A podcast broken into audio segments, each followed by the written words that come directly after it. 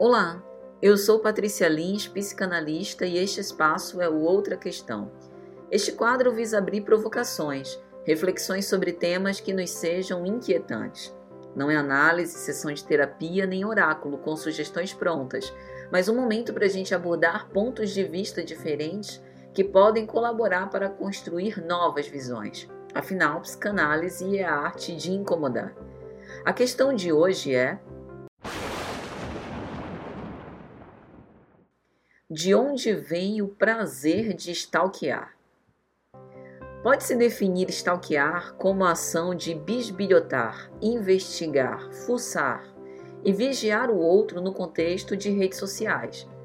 Geralmente é feita anonimamente, utilizando perfis falsos ou fakes ou ferramentas de invisibilidade das próprias redes sociais e sem interação, sem deixar mensagens, comentários ou ataques, mas Há casos mais graves quando essa ação vira uma perseguição, podendo vir acompanhada inclusive de insistências, chantagens e ameaças, que pode ter como causa a não aceitação da separação, por exemplo, e tentar constranger o outro à sua vontade e poder.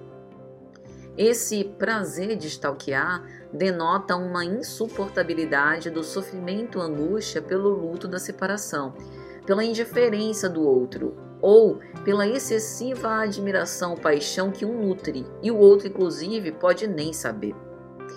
O prazer de stalkear demonstra profunda insegurança em apresentar-se às claras para interagir e saber tudo o que deseja sem precisar se ocultar, o que provavelmente não proporcionaria o mesmo prazer, devido aos naturais limites das relações, pudor na interação social e o julgamento por apresentar certa dependência emocional afetiva.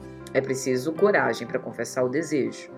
A psicanálise nos mostra, pela experiência, que esse investimento libidinal direcionado para atualizar-se das novidades que circundam a vida do outro é insustentável a longo prazo, com um doloroso prejuízo afetivo.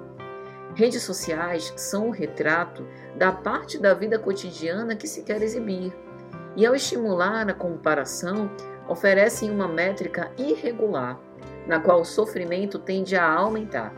O prazer de stalkear pode dar lugar ao prazer de viver fora das telas. Te vejo na próxima? Então tá. Eu sou Patrícia Lins, psicanalista, e este foi o espaço Outra Questão.